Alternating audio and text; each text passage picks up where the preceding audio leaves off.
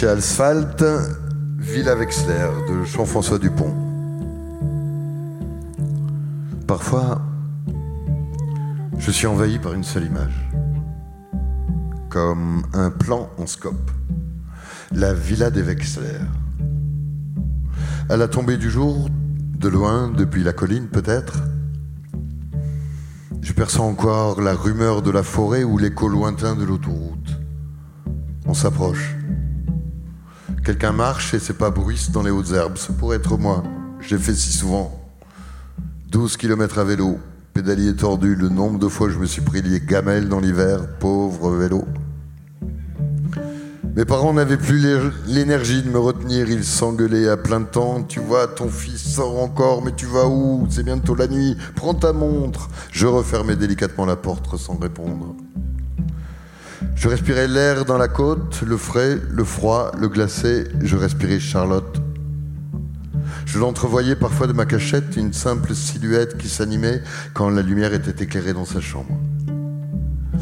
Même avec mes petites jumelles, je n'en distinguais hélas pas plus. Il m'arrivait d'oublier le temps. Je restais accroupi. Les aiguilles de pain formaient un tapis mou et tiède. J'imaginais les animaux autour de moi, les chevreuils figés dans les fourrés qui aussi m'observaient. Je viens de parvenir au sommet de la montagne.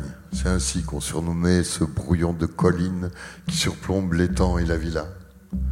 Encore qu'un rideau d'arbres masque désormais une partie de la propriété, la villa. Un mot de Wexler. C'est lui qui le prononçait avec le plus de conviction, laissant durer sur ses lèvres un goût d'autrefois. De même, on ne disait pas les temps, on parlait du lac ou même du Pacifique. Un ancien propriétaire y avait ancré un aileron de requin en plastique. Le moindre remous sur l'eau le rendait étrangement inquiétant. Je balaye des yeux la surface verdâtre, je sais bien qu'il a disparu.